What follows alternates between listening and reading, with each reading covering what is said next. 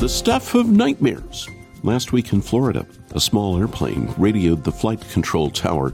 The pilot of the Cessna 208 was incapacitated, and the lone passenger had never flown a plane, let alone landed one. Time to learn.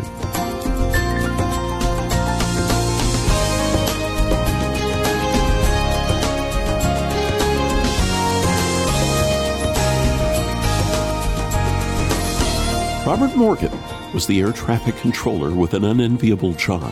He had to teach this Cessna passenger, Darren Harrison, how to land the single engine plane. Harrison did remain calm. He'd been around pilots and had seen them fly, but he had never taken the controls himself. And Morgan had never flown a Cessna 208 either. So he looked at a picture of the plane's instrument panel and began teaching his new student over the radio. As the plane raced towards the runway at Palm Beach International, Harrison landed without incident and went home to his pregnant wife. Sometimes reality is stranger than fiction, but the most shocking story of all is the greatest.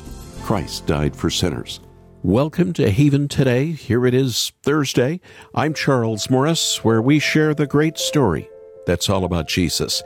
And we're in a series this week called Unplanned. There are really only two kinds of people in the world, and it's not good and bad people. It's bad people and bad people who've been forgiven. We're talking about a highly sensitive topic this week abortion. And one thing that I keep coming back to as I continue to turn to Scripture, there's one word forgiveness. Ultimately, this is the answer. It's what our hearts long for and it's what our conscience plagues us with if we aren't so sure. In a moment, we're going to hear a story of forgiveness and redemption from a woman who grew up in a Muslim home. She was a very quiet and obedient girl. My personality was always the peacemaker, uh, very quiet, just wanting to, you know, be obedient to my parents and not cause any uh, any trouble. And so it was the type of personality, if you're a pedophile, that you're going to want to zero in on. Netta Higuera will be back with us to share how her abuse led her to pregnancy, abortion, but then, can you believe it? Redemption in Jesus Christ. And after that, we'll turn to the words of Jesus as he talks about the power of forgiveness in our lives. But it all starts with being honest with ourselves. How we are sinners how we need a Savior. And that's what Abby Johnson was seeking to do when she wrote her book, Unplanned. And now, in the new movie by the same name, she shares her story and the story of many other women like her. One of the most beautiful parts of this film is really encouraging people to use your testimony, use this mess that you were in, and allow God to get the glory for what you've gone through. Allow Him to use it to help others, to bring healing to others, and to bring healing to yourself. That's Abby Johnson. She was the youngest Planned Parenthood clinic director in the nation. She believed that helping women meant helping them get safe abortions. But when they needed her to assist in an abortion procedure one day, her mind and heart were changed forever she saw the humanity of the baby for the very first time. After this program, I want to invite you to make contact with us. And for your gift to Haven today, we'll send you a DVD that tells Abby's story in a powerful way. It's certainly not to be seen by young children. It's important, though, to share with teens and adults. It's a challenging story, not always easy to watch, but a story full of hope and redemption. Our phone number to call after the program is 800 654 2836. 800 654 2836.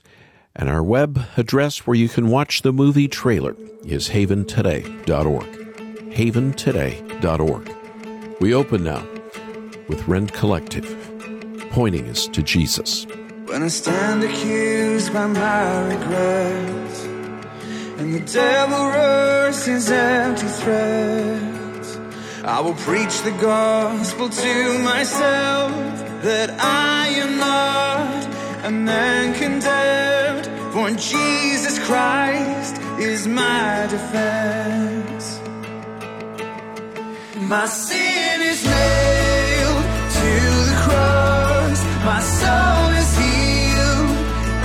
the scars. The weight of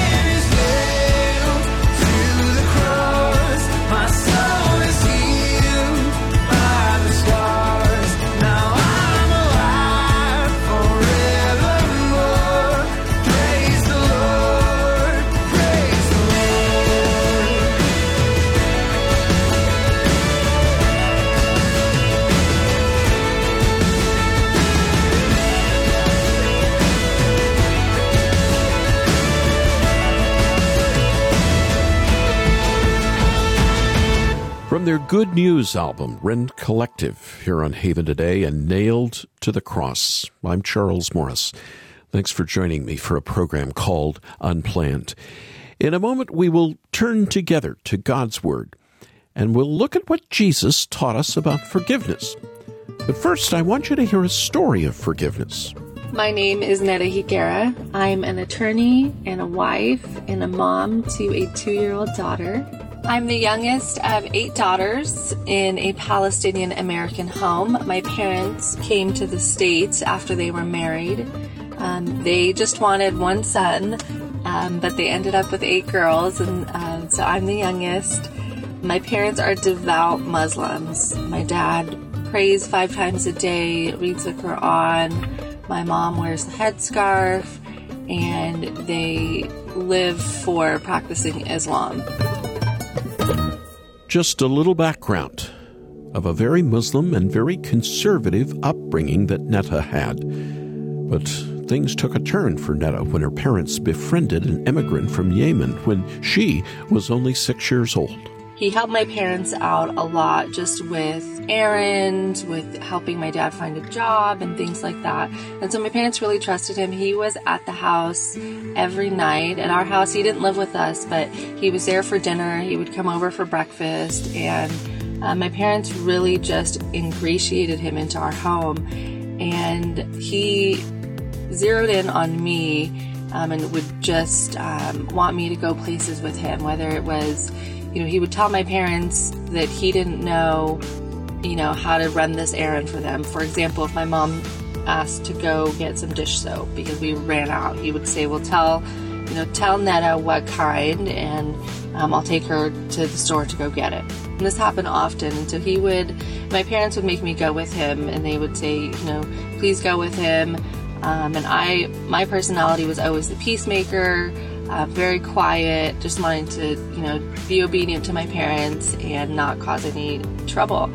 And so it was the type of personality, if you're a pedophile, that you're going to want to zero in on.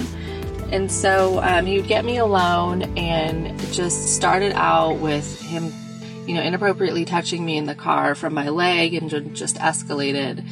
And it lasted from the age of about six years old to 16. What began with touching eventually turned to rape. Netta said she just checked out. And now, as an adult, she can see that she was being groomed for abuse. She said she tried to tell her parents, but due to the shame, she couldn't do it. So she tried to avoid the man's invitations to travel with him. You know, I would stay in my room and just say, no, I don't want to, and really just um, kind of try to isolate myself or pretend I was sick or whatever. but my parents thought I was being rude and disrespectful, especially in, in our culture. D- disrespecting your elders um, is not tolerated whatsoever. And so I had no other option but just to silently survive. At age 16, Netta discovered that she was pregnant. She didn't even think about telling her parents. As she puts it, Islam is a shame and honor system and her parents had never been approachable about such things. And due to this, she wasn't even comfortable to talk about it with her sister, so she wrote it down for her to read. And that sister shared it with another sister, and eventually her parents learned of the pregnancy. And immediately, right away, it wasn't, you know, they didn't ask if I'm okay. They didn't, it was just, their reaction was, we need to get this taken care of and we'll go to the abortion clinic. So my sister um, ended up taking me to the abortion clinic the next day. And then from there, nothing was ever talked about. And even till this day, my parents haven't asked me anything about how it happened, what were the circumstances, you know. So it's actually really um, hurtful um, that they didn't even care to not want to ask me if I'm okay or tell me, oh, it's not your fault or anything. You know, my sisters were there to comfort me, but my parents, there was absolutely nothing from them. Thankfully, her parents did confront Netta's abuser and he fled the country. Netta says she found peace after this for a season because she was no longer being abused. She eventually went off to college, not wanting to look back and I was um, very pro choice in college because I thought, especially in my circumstance, people should have this option. I never really understood what I had done or the gravity.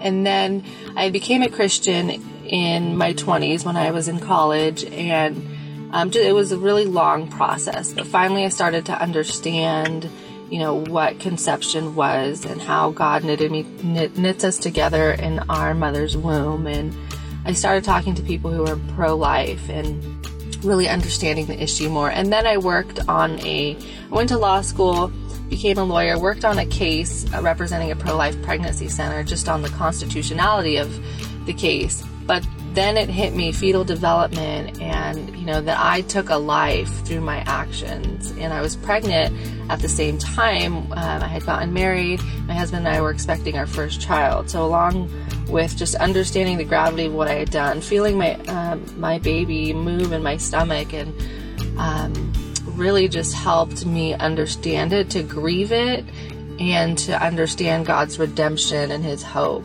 Though coming to Christ was a miracle, Netta still struggled with accepting the forgiveness she now had through Jesus Christ. For me, I had a disconnect between knowing that I was forgiven and knowing that everything's going to be okay, but also that guilt and the shame that I couldn't even face. I didn't even want to think about it. So, knowing that there's hope that you can face it head on and from there be redeemed and not let that fear and that shame um, take over because the enemy wants us to just be quiet about it and be silent and not talk, not bring things out to the light.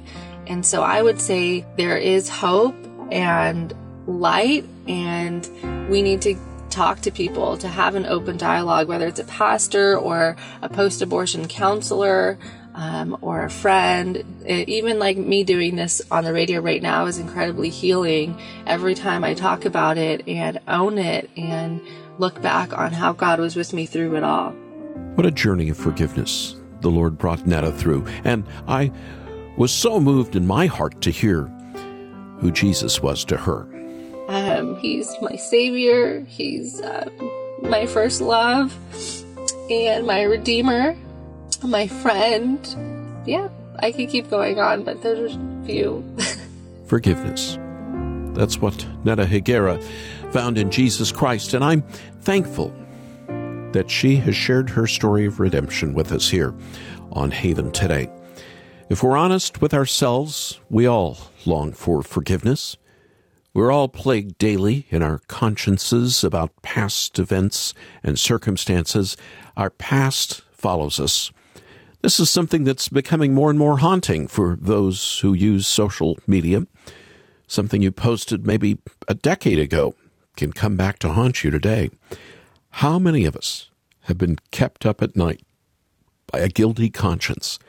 Memories of something we did in our past, something we're too ashamed to talk about openly, something that might ruin our friendships or even spoil a marriage. I've been there. Guilt eats at you from the inside out. And we need to know that there is hope. I know somebody's listening to this program today who's had an abortion, maybe been pressured to get an abortion, or pressured someone else to get abortion. And I know that guilt might be pricking your conscience even now. Maybe you're responding in anger, or maybe you feel like turning this radio program off because you don't like thinking about it. Well, yesterday, we looked at John 3 and the story of Nicodemus and Jesus. And something that I brought up toward the end was that Jesus' teaching in John 3 shows us that we can always find grace in the face of Christ. Jesus told Nicodemus that unless you were born again, you wouldn't see the kingdom of God. And Nicodemus's answer was a bit humorous, if you think about it. He turned to Jesus and asked, How can someone be born when they are old? That's what he asked. Surely they can't enter a second time into their mother's womb to be born. You hear that, and you think Nicodemus just didn't get it. Jesus was talking on one level, Nicodemus was way behind him. Jesus said, You must be born again. Nicodemus thought he was talking about a natural birth for a second time. But I don't think that's what was going on here. I think Nicodemus's question was much deeper than just a lack of understanding. Remember, he was a teacher of the law. In fact, he must have been important because he would only go to see Jesus at night as a representative of the religious leaders. This man knew his Hebrew Bible. He understood metaphor and figure of speech. I don't think he was thrown off by Jesus' statement. I think he struggled with guilt. Nicodemus had a guilty conscience, and he wasn't sure if the Lord approved of his life. When he heard Jesus say, Unless you are born again, what I think he heard was a call to start over. He knew about sin. He knew he was guilty of sin. So his question, can a man really be born again, is really a question about starting over. How can it be that a person gets a fresh start, a new life? What about the sin they walk around with, weighing them down every day? What about our sin, our regrets, and our past? How can it be that we can find a new life? How can you and I be forgiven? Well, that's what Nicodemus was asking. And Jesus didn't leave him or us without an answer. In John 3:14, Jesus tells us exactly how we can be forgiven. He must be lifted up just like in Numbers 21. That's where Moses lifted up that bronze snake for Israel to look up to and then be healed. Jesus must be lifted high, but on a cross. And anyone who looks upon him and believes that he went there for their sins will be saved. How can we be forgiven? It's only through the death of Christ and only by his resurrection. You might have regrets as I do. You may have done something terrible in your past. Maybe you identify with the stories that we've been sharing all this week. Harsh stories, but true stories. Maybe you have terminated a pregnancy and the guilt has just followed you and weighed you down every day since then. You need to hear that Jesus has made your forgiveness possible. And it's not found in trying to undo what you've already done. You can't make up for the things you've done, not with the Lord. You have to turn to Jesus and look to Him. He loved us and He came for us and He died for us. And if we have faith in Him, He promises us new life and He promises forgiveness. You don't have to toss and turn at night anymore, hoping to suppress the guilt just long enough to drift off to sleep. You can put your sin and all your life in the hands of your Savior, Jesus. It doesn't mean the past will go away, but it means He has taken the guilt and taken the shame upon Himself. That's freeing. By His Spirit, you can walk in the light as He is in the light. So we can have a true relationship with a Father who calls us children and who will never leave us to bear the guilt of our past. I new creation. The old has passed away, and I'm made new. I'm made new. And I've been adopted. The door is opened up for me to know you. Be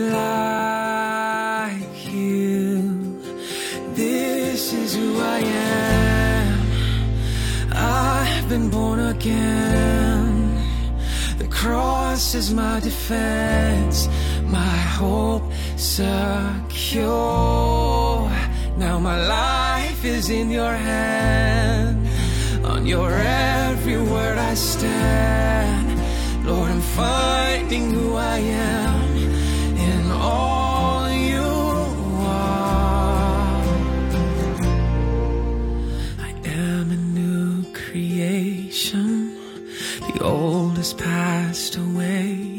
and I'm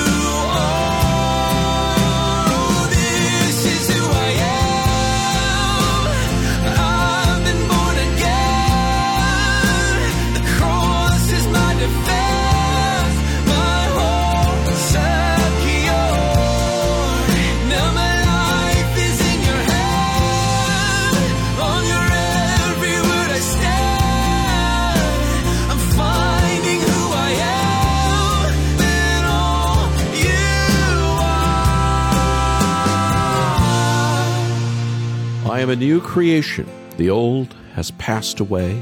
Lyrics coming out of Second Corinthians, Shane and Shane with This Is Who I Am from the Everything is Different album. I'm Charles Morris, Haven Today, the program called Unplanned. We started our week together on Monday, and you heard one of the directors and writers of Unplanned share who Jesus is to him.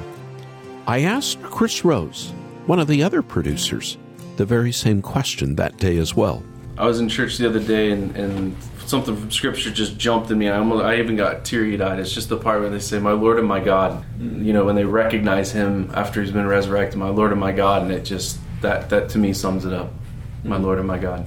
The entire creative team of Unplanned had a passion to share Abby Johnson's story. A story about a woman who thought she was helping women, but aided in the abortions of over 22,000 unborn, I'll call them what I believe them to be, babies. And then she saw an abortion performed himself. And she saw the humanity of the children and she knew she could never work for Planned Parenthood again. This is a movie with drama, but it's a true movie. Like when Planned Parenthood sued her to stay quiet after she resigned. But it also tells a story of hope and redemption that we need to hear today. It did receive an R rating, but as Franklin Graham said, that's for recommended, not restricted though I would caution you to watch it before you showed it to your children. It's not rated R for language or nudity, but simply because abortion is not a story anyone wants to hear. I know Unplanned will help viewers see the humanity in the unborn child and show you through Abby Johnson's true story that healing and forgiveness are available through Jesus Christ for everyone who's been affected by abortion. Here's the number to call right now to decide the issue for yourself. The number is 800 654 2836. 800 654 2836.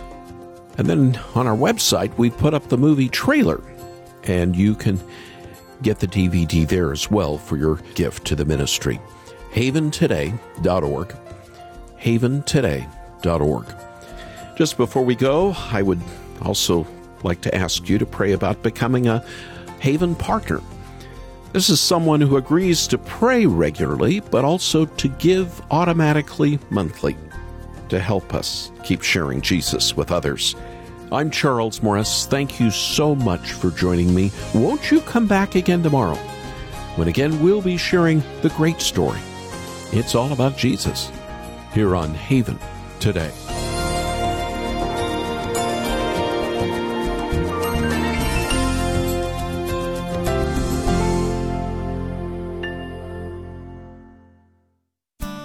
For your encouragement and your walk with Jesus. I'm Charles Morris with Haven Ministries, inviting you to anchor your day in God's Word. A wise theologian once said that theology is a matter of the stomach. How you think and speak about God hinges on whether your stomach is full or empty. The Lord's Prayer reminds us of that. Give us this day our daily bread. But there's another side. Deuteronomy 8 3. Man shall not live by bread alone but by every word that comes out of God's mouth. Being without bread to eat is tragic, but having a full tummy isn't everything you need in this world. Bread is important. We ask daily. His word makes us whole. We're just beggars, holding out empty hands, asking the Lord for help. We eat and drink in His name. So, are you hungry? Get Anchor Devotional in print monthly. Visit getanchor.com.